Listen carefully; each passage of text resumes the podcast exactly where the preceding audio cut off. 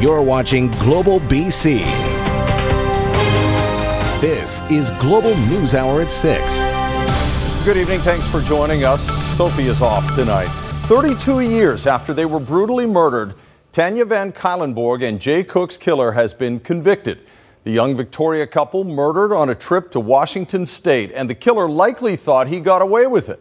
But Ramina Daya explains the evidence that led to the guilty verdict and has reaction from the victims' families who waited so long for justice. We, the jury, find the defendant, William Earl Talbot II, guilty of the crime of first degree murder as charged in count one.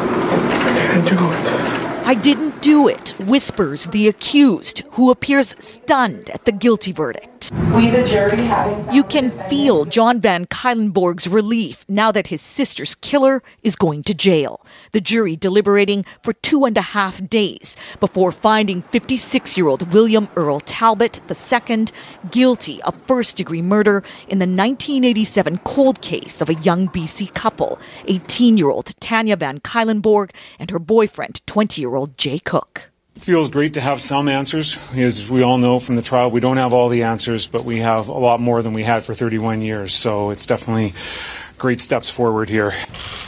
After three decades of dead ends, Talbot was charged with the murders last year after American authorities used genetic genealogy to identify Talbot as the person who left his DNA at several crime scenes. It is so meaningful to be able to stand here and to provide them some measure of justice for the unspeakable acts that were done to them so long ago. Almost 32 years ago, Van Cuylenborg and Cook left Saanich bound for Seattle on an overnight trip. The couple vanished. A week later, Van Cuylenborg's body found in a ditch, raped and shot in the head. Two days later, Cook's body found dumped near a bridge, beaten and strangled. Blood, semen, a palm print. The suspect's DNA was always there, but no matches in police databases. No progress until a genealogist recently used GEDmatch, a public DNA database, to find two distant cousins, which led police to Talbot. This would not have been solved had it not been for the DNA evidence. Defense did not dispute the evidence that Talbot's DNA was found at several crime scenes and his semen was discovered on Van Cuylenborg's pants. But counsel argued there could have been consensual sex. The evidence does not prove rape or murder. Ramina Daya, Global News. Victoria police say the fire that gutted the old Plaza Hotel last month was an act of arson. The blaze destroyed the property on Pandora Street back on May 6th. Police say the building's caretaker, Mike Drager, is still missing. There was no trace of him in the debris. So if you have any information about the fire or about Drager's potential whereabouts, Victoria Police would like you to contact them or you can call Crime Stoppers. Long weekend travel is always a grind, and that's especially true for anyone heading out of the Horseshoe Bay Ferry Terminal. Here's a look from our chopper at the volume. A little more hectic than usual because BC Ferries has had to pull one of its vessels out of service, and that's been causing some delays. Our Catherine Urquhart is there for us tonight. Catherine, some unfortunate timing on the Friday of a very busy long weekend, and employees say they're feeling the heat. That's right, Chris. Well, long delays can be upsetting for people, especially if they have plans. And tonight, the union that represents ferry workers says that long delays can also contribute to the abuse of ferry workers. They say it's a real problem and they've had enough. At Horseshoe Bay, long weekend waits. Making it worse, the Queen of Coquitlam is out of service urgent repairs needed to the sealing mechanism around its propeller blades. At least 25 sailings cancelled for routes to and from the Sunshine Coast. We're going for a wedding, uh, but now we found out we have to wait more. It's kind of usual. BC Ferries is always really backed up, especially on busy weekends. I mean, ferries break down. What, what do you do? Extensive waits and the resulting frustration are known to lead to some ugly behavior directed at ferry workers. She is literally in tears telling us, please, it's not her fault. 82% of ferry workers surveyed report suffering abuse at work. According to the BC Ferry and Marine Workers Union, it has just launched a public information campaign. Part of it includes this video. Wait, what do you mean I'm not getting on this ferry? Who do you think you are? I hope your mother gets cancer. I think uh, BC Ferries is, is is more concerned about the experience and the uh, branding of BC Ferries as opposed to the workers' safety. BC Ferries says it has zero tolerance for abuse of its employees, but refused to answer questions on camera about that or abusive customers. Are you getting frustrated customers out there? Have you already hearing that? Um, you know what? That's something I, I can't answer. Back at Horseshoe Bay, motorists continue to wait, most resigned to the delays. No obvious signs of frustration so far. The delays here tonight at Horseshoe Bay, one sailing at most, according to the BC Ferries website. So, not too bad when you consider that it's a long weekend and one ferry is out of commission. Chris? Let's hope everybody gets where they need to go. Thanks very much, Catherine Urquhart in Horseshoe Bay for us tonight. A Surrey man who's part of a campaign to keep the RCMP in Surrey is accusing the city of denying his civil rights. As Joe Bennett explains, officials have turned down his application to set up a booth at the city's official Canada Day celebration, where his group wants to gather signatures for their petition. Well, this is the petition form that we've we've got here. Ivan Scott has gathered about 4,000 signatures so far, all from people like him who want to keep the RCMP in Surrey. It's annoying to me that we've got this police force that is one of the top three in the world, and uh, we want to kick them out and, and replace them with something that's. Uh, I think it's an amateur group. You will be seeing your own Surrey Police Force. The mayor doesn't see it that way. He's been working to replace the RCMP with a civic force since his first day back in office. There have also been a number of public information sessions on the plan. Ivan Scott has attended them all with his counter message. He was hoping to set up a table with his petition at Surrey's Canada Day celebrations on Monday, but he was told he's not allowed. I was indignant because it's a day that we celebrate, and we celebrate our our freedoms and rights of, of doing that sort of thing. And this is why Canada exists. In a statement, the general manager of Parks says the city of Surrey takes pride in our Canada Day event, creating an environment where families and children of all ages and cultures can enjoy great activities and entertainment for free. The city goes on to say it doesn't allow any booths at the Canada Day celebrations with political messaging or the canvassing of attendees. There is a spot on the sidewalk behind me where people can set up throughout the day with those intentions. However, as you can see, it's quite a distance from the event itself. It's definitely not a protest. We're just uh, very peacefully accumulating signatures of, of concerned residents. Scott says he and other volunteers might attend the Canada Day event anyway, blending into the crowd with the petition in case anyone wants to sign it. Jill Bennett, Global News. An Alberta judge has reserved his decision on BC's challenge of that province's controversial turn off the taps legislation. Lawyers representing the BC government claim Bill 12, which allows Alberta's government to cut off oil and gas exports to other provinces, is unconstitutional. It's an unprecedented case, and the lawyers for Alberta have argued BC does not have standing to make its application in Alberta courts. We were asking the court for essentially an injunction against uh, Bill 12 that Alberta has passed. Because the matter's in front of the court, uh, I can't really comment on it. It's up to the court uh, what they make of our arguments. But it is obviously a matter of concern to, to all British Columbians uh, that, uh, that this unconstitutional initiative by Alberta uh, not be allowed to proceed. Before deferring his decision, the judge in the case noted the law is in danger of being used before he issues a ruling. The next court date, though, has not been set. BC Premier John Horgan is back on Vancouver Island after his high profile meeting with Alberta Premier Jason Kenney. And although there were smiles and handshakes, the tension between provinces is affecting tourism. As Richard Zussman tells us, the pipeline fight is keeping some Albertans from visiting BC. They have long been an Okanagan staple. Visitors from Alberta. With an ongoing feud over oil, the relationship between BC and Alberta is now under a microscope. Some Albertans say they still plan on heading west. We have camping booked in BC So we'll still go. I'll still go to BC. I think I'll still go to enjoy the mountains and stuff. But others are talking with their wallets. In Summerland, this winery counts on Albertans for a quarter of their annual business. Last year, a big hit. It was significantly obvious in the wine shop where you see them coming in the door.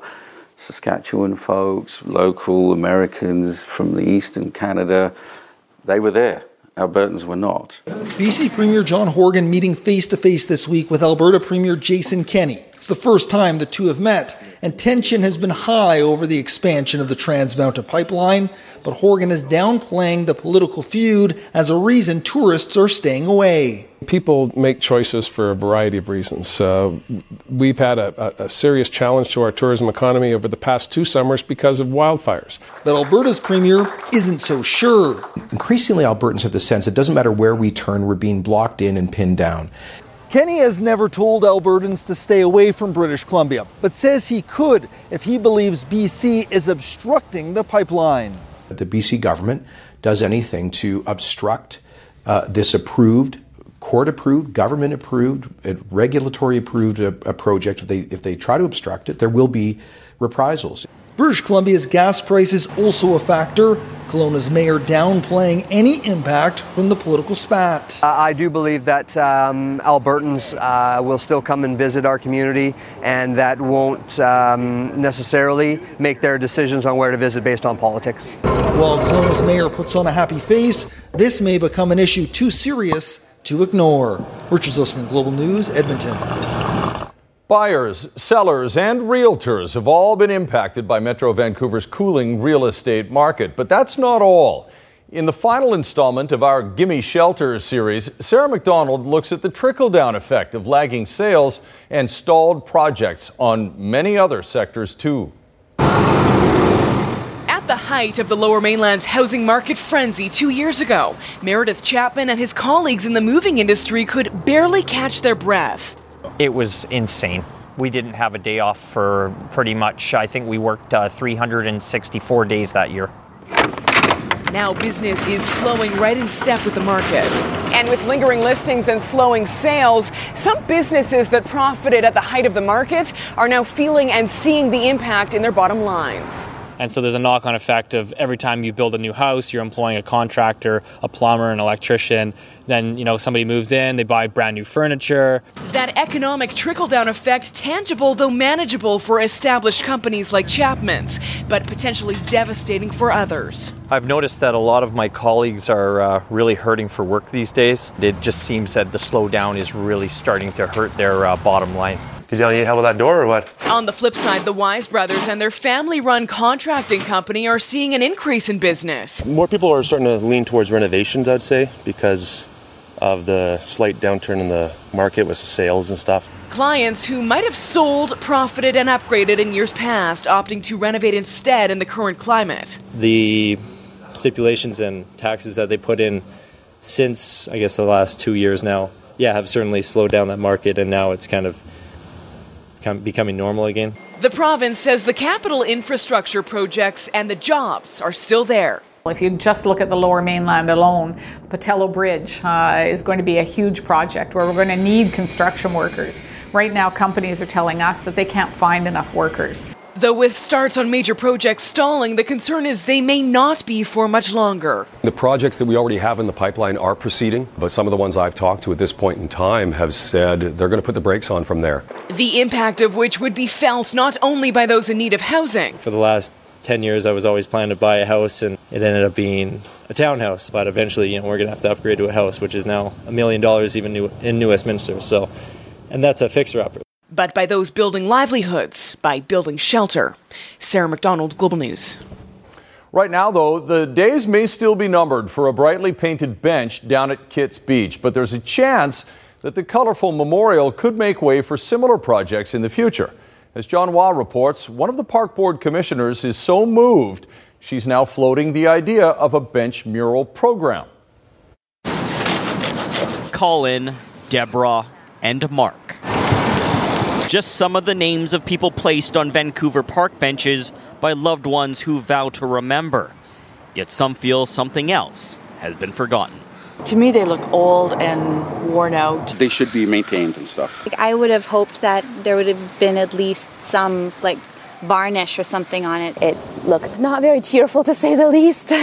For Colin McKay's partner, seeing these dedicated benches looking so derelict was just too much to bear. It just felt like no one cared, and I care deeply, so I really, excuse me, I really wanted to.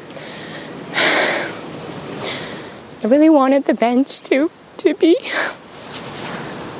a reflection of the man that he was. When Julia Goodkova, an artist, painted the bench, the Vancouver Park Board first called it vandalism and said it would be removed. Now, one commissioner says she'll put forward a motion seeking compassion instead. We're people and we care about people, so I think that's always your first thought. Then we do have rules and regulations. Right now, there are 1,173 active dedicated benches in the city of Vancouver. With a price tag of 5500 to have a plaque on a bench for 10 years, that adds up to a total of nearly $6.5 million.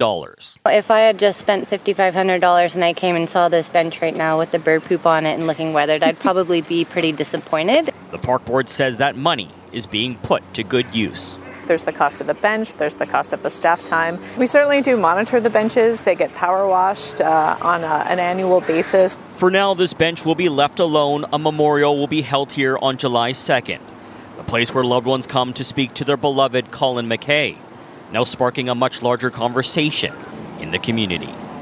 John Hua, Global News. Fisheries officials are still trying to figure out how much damage a rock slide on the Fraser River has done to BC's critical salmon run. There's no doubt the river has a brand new waterfall, and as Linda Aylesworth tells us, experts are hoping to determine whether that's a minor problem or a major disaster for returning fish. When a rock slide of this magnitude happens on one of the world's greatest salmon spawning rivers, turning lazy waters into raging torrents, it's cause for concern. My first reaction was how bad is it and is it going to block fish passage to the rest of the Fraser River? That's the question on a lot of people's minds right now because the majority of salmon on the Fraser River spawn above the slide site, just north of Lillooet. So, this is affecting several different salmon species with multiple populations that are listed as threatened and endangered, and that includes steelhead chinook, sockeye, and coho. They're used to dealing with obstacles. They're amazing migrators, but we just don't know in this situation what it looks like and how they're going to cope. If they can't get past, the crowding that would occur at the base of the slide would cause yet another problem. Delaying below a barrier under high temperatures just makes it more stressful for these fish and, and really reduces their, their lifespan. Federal and provincial governments are working in concert to assess the situation and come up with solutions. And we have ruled nothing off the table. We're bringing in experts uh, from various parts of, uh, of North America to help us look at what the options are.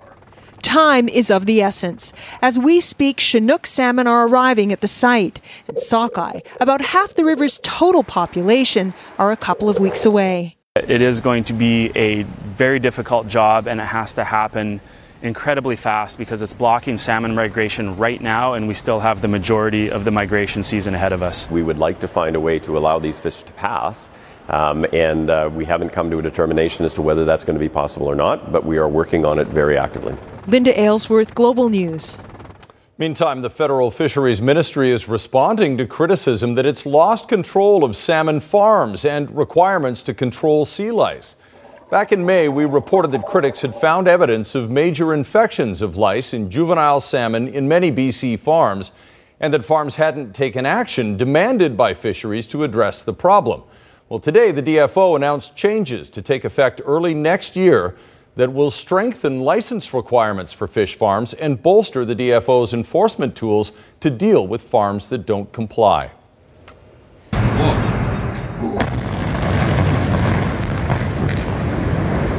A bridge with a deadly history in Genoa, Italy, reaches the end of its road in spectacular fashion. A controlled implosion brings down the remaining spans and pillars of the crossing that collapsed last year, killing 43 people. 3,400 people were evacuated from their houses until the air quality is assessed post explosion. A legal battle still rages over whether maintenance caused the deadly collapse. A new bridge is already under construction. The G20 summit continues in Japan, where Prime Minister Justin Trudeau is hoping to turn up the pressure on China over a growing diplomatic and trade dispute. With no formal meeting planned, Trudeau engaged briefly today on the sidelines of the summit with Chinese President Xi Jinping. Canadian officials will only say the chat was brief, but it was constructive. Ottawa and Beijing have been at odds for months over the arrest of Chinese tech executive Meng Wanzhou in Vancouver and China's detention of two Canadians on spying charges. A half century ago this summer, this was one of the most recognized rooms in the world. NASA today unveiling a fully restored mission control used for the Apollo 11 moon landing, just ahead of the 50th anniversary next month. Thanks to mostly private donations, it's been meticulously recreated right down to the tan carpeting and gray green control panels. It opens to the public on Monday some historical perspective, the Apollo guidance computer that was responsible for safely landing the lunar module on the moon had just a fraction of the computing power of today's smartphones. In health matters tonight, the recent spike in measles cases has prompted the provincial government to make some changes that affect BC parents. As Nadia Stewart reports, at the start of the next school year, you'll be required to state whether your child has been immunized or not. As of May 6th, there were 29 confirmed cases of measles in BC, prompting calls for change, particularly when it comes to school aged kids and vaccinations. Starting this school year, parents and guardians will be expected to provide the immunization status of their children to their local public health unit. The Ministry of Health says the measles immunization catch up program launched earlier this year has seen thousands of records reviewed and over 33,000 kids immunized. Under the new rules announced Friday, parents won't be penalized if there are gaps in their child's vaccination records, but they will be notified. This is a registration system.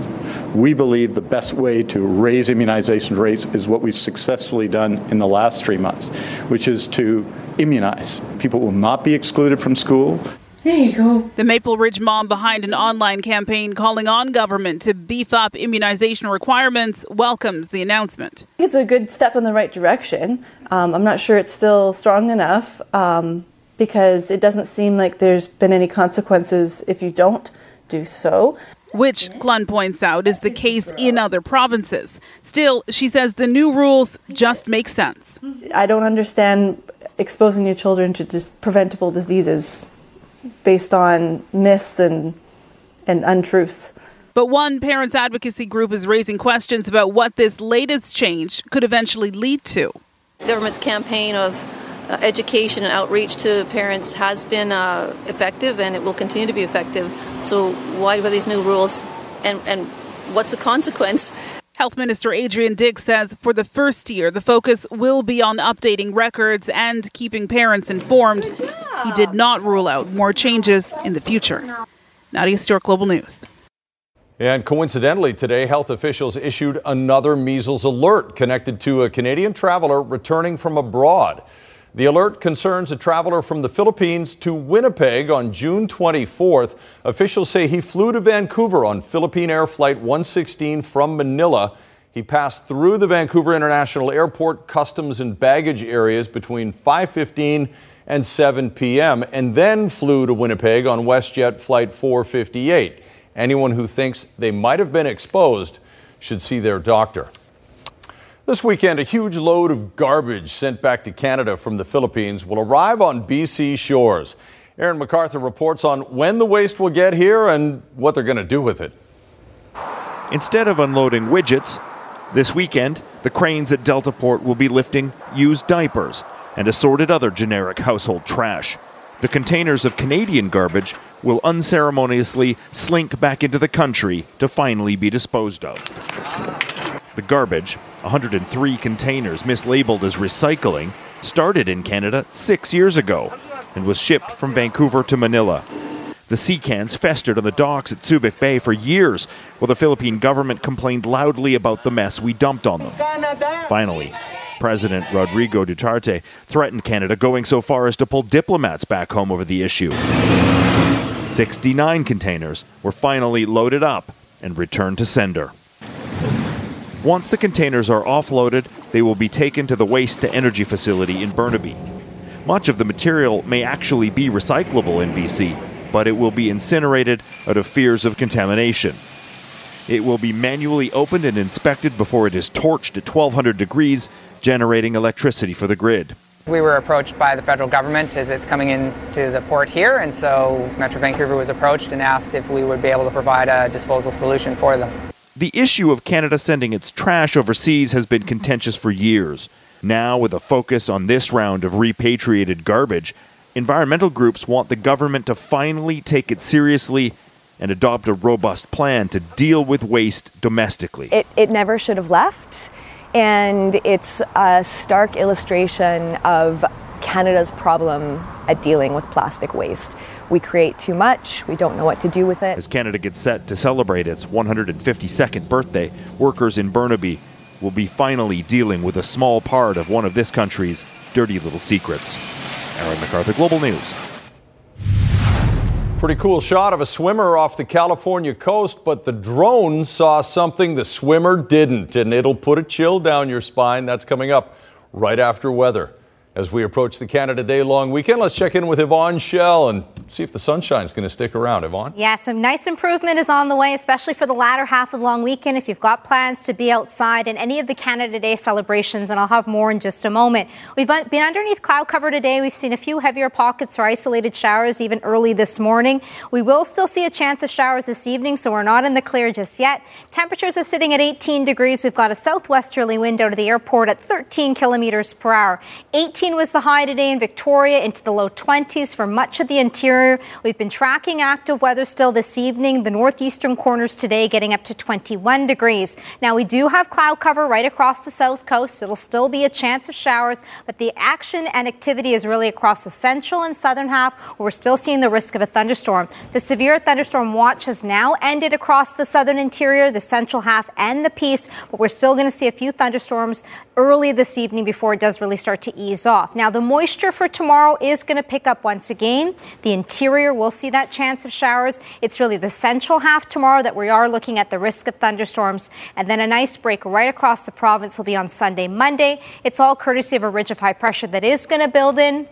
Sunday, Monday, sunny and dry and warming up once again. A bit of a blip at the forecast is going to push in on our Tuesday. An update on the fire danger rating with the rainfall that we've seen, the central and southern half, a few spots now sitting at low to very low. Coastal sections tomorrow, it'll be a chance of showers. Inland as well, we'll see the risk of a thunderstorm. It'll be similar for the central interior tomorrow. The Columbia and Kootenay is where we're seeing the action. It'll pick up for the afternoon, and much of the Thompson Okanagan will be a chance of showers tomorrow and a few breaks in the cloud cover. We are going to see cloud cover for the morning hours, and then it will break up by the afternoon. And for Canada Day on our Monday, so far sunny with the high of 24 degrees, very pleasant leading into the long weekend. It's Tuesday that we're seeing cloud cover. Temperatures over the weekend once again into the low 20s for most areas if you're closer to the water. Tonight's weather window, a great shot that was sent in from Tina in Chilliwack. Chris? All right. Thanks very much, Yvonne. Beautiful shot. All right, another example of how ignorance can be bliss, captured by a drone off the coast of California. At first, it just looks like a swimmer getting some exercise in near Santa Cruz County. But as the drone gets closer, and maybe now you have the theme from Jaws playing in your head, it spots the shadow of a shark within striking distance. Thankfully, there's a happy ending. The shark just minding its own business and never really approached the swimmer. The drone's owner says he later told the swimmer about the shark and reminded him about the shark warning signs that were posted on the beach. That's right. He went for a swim out there, even with shark warning signs on the beach, as you do in California, I guess, from time to time. It's a good thing the shark had just eaten. I wasn't hungry. So. Wasn't hungry anymore. The previous guy who went out swimming, not so oh, lucky. They haven't found him yet. NHL goalies can be quirky, but they, they also need short memories. They need they? very short memories. They need amnesia. You're right. They really do. Um, of all the games that the Canucks played last season, if you went back and watched them, the one that might be the toughest to watch is February 11th, home game against San Jose. That's when injuries forced the Canucks to use junior goaltender Mike DiPietro, the kid who was Canada's goalie at the World Juniors, which of course were also held at Rogers Arena. DiPietro is considered a serious NHL prospect, but here is hoping that his next NHL game is nothing like his first. Still in skates. Ben Hutton trying to free it up now. Couture centers. Quick shot. They score. Mikey DiPietro wants to make sure the next time he dons a Canucks uniform that he's 100% ready to take on the challenge. DiPietro was forced into his first NHL start last February due to sudden injuries to Jacob Markstrom and Thatcher Demko. The then 19 year old got ventilated for seven goals. Not exactly the debut a young Canadian kid dreams about in the NHL. It's crazy to say, but I'm kind of happy it, it, the way it happened. It's something that I can learn from, and um, you know, just to make sure that you're fully ready and make sure all areas of my game can really, you know, progress in the right direction. DiPietro, who's now 20, just finished a very successful junior career. He was a perfect 13 0 in the playoffs this past spring with the Ottawa 67s until an ankle injury ended his season.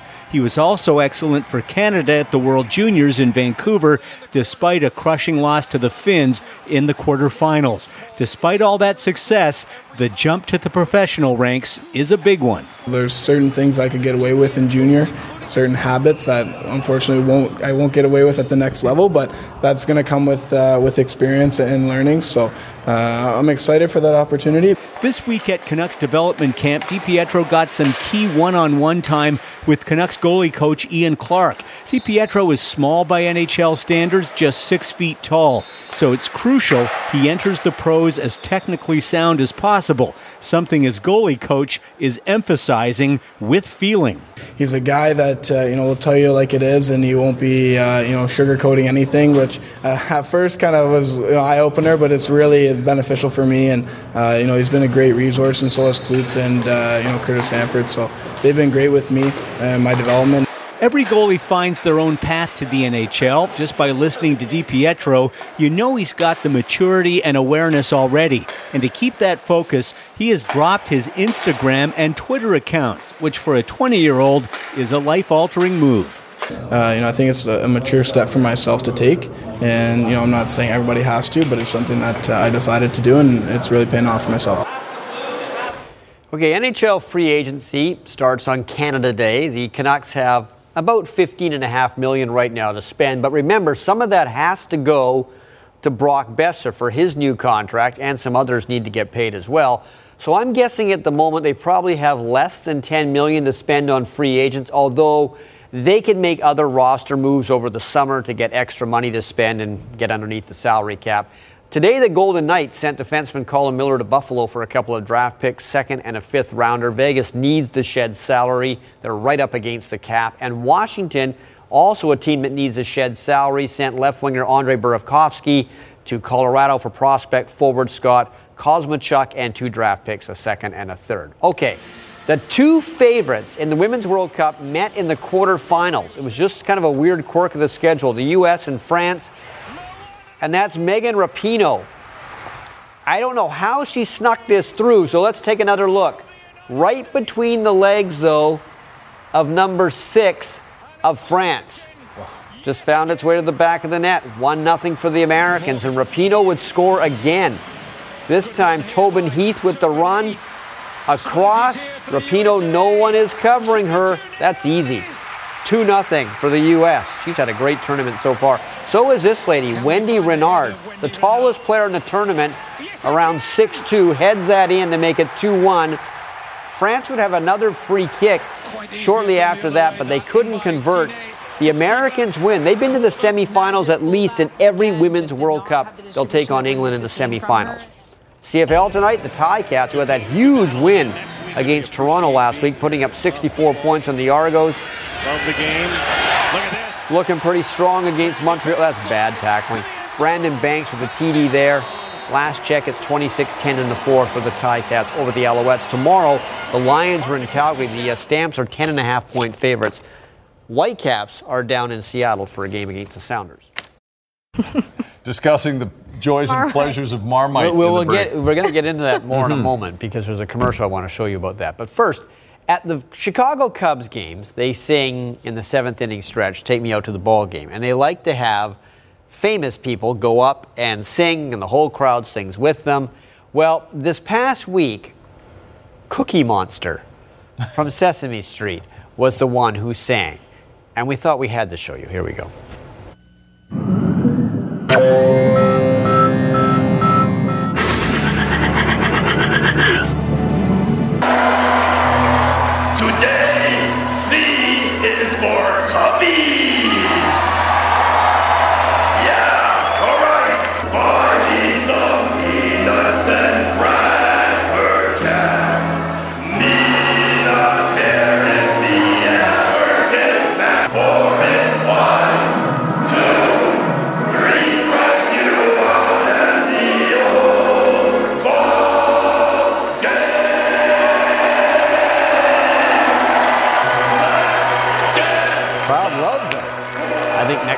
Mr. Snuffleupagus should be there. I don't know if he'd fit in the booth though.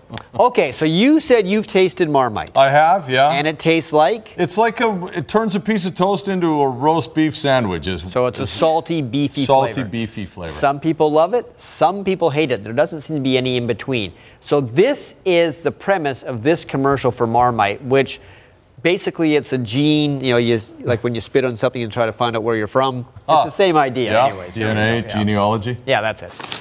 Yes! They're here! This should be interesting. Please find and close the results of your family's recent Marmite gene tests. These show whether you were born a lover or a hater. What does it say? You're a hater? Dad, Yeah. I um, I need to tell you something. I uh, I'm a Marmite lover. I thought you said I hated it, and this says I love it. What type of mother does something like that? But baby, I. Oh my goodness, I am so stupid. I prefer jam. I'm carrying a hater's baby! It's basically chocolate my childhood. Oh, sweetheart. Come here, son. You don't care. Oh, we just want you to be happy with who you are. Have you ever done it here? In this house? Yes. I only did it to make you happy. Do I look happy? On this table? Yes. Ah, baby, please don't. Don't hate mom, I, I hate you. I can learn. I can learn. Look.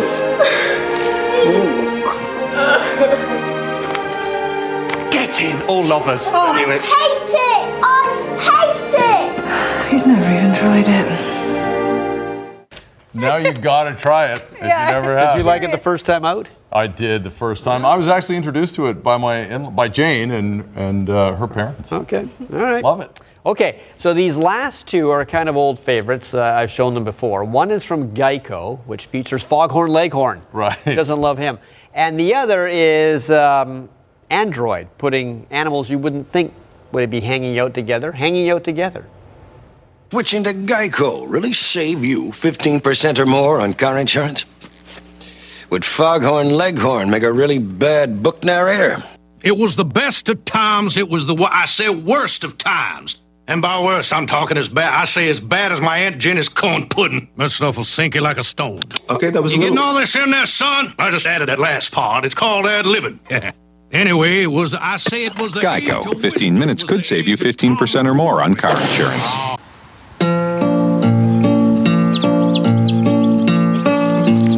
Robin Hood and Little John walking through the forest, laughing back and forth at what the other has to say. Reminiscing this and that and having such a good time. Oodle lolly, oodle lolly, golly, what a day.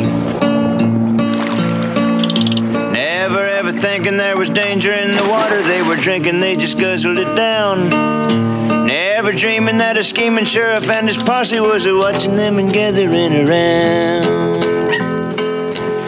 Robin Hood and Little John running through the forest, jumping fences, dodging trees, and trying to get away.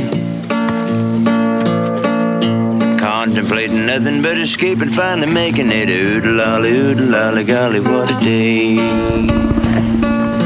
Oodle lolly, oodle lolly, golly, what a day.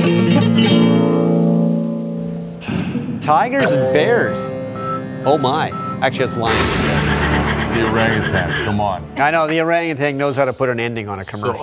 right? That thing knows what it's Right. doing. Yep. That was good. Okay, uh, Canada Day on Monday. It's going to be a good weekend. Yeah, looking very good. Tomorrow we've got a few clouds in the mix, uh, but on Monday for Canada Day, it's going to be sunny, dry, get out and enjoy it, and temperatures will get up to around 24 degrees. Very nice. Enjoy it. Canada Day citizenship ceremony on Monday morning down at Jack Poole Plaza slash Convention Center. Hope to see you there.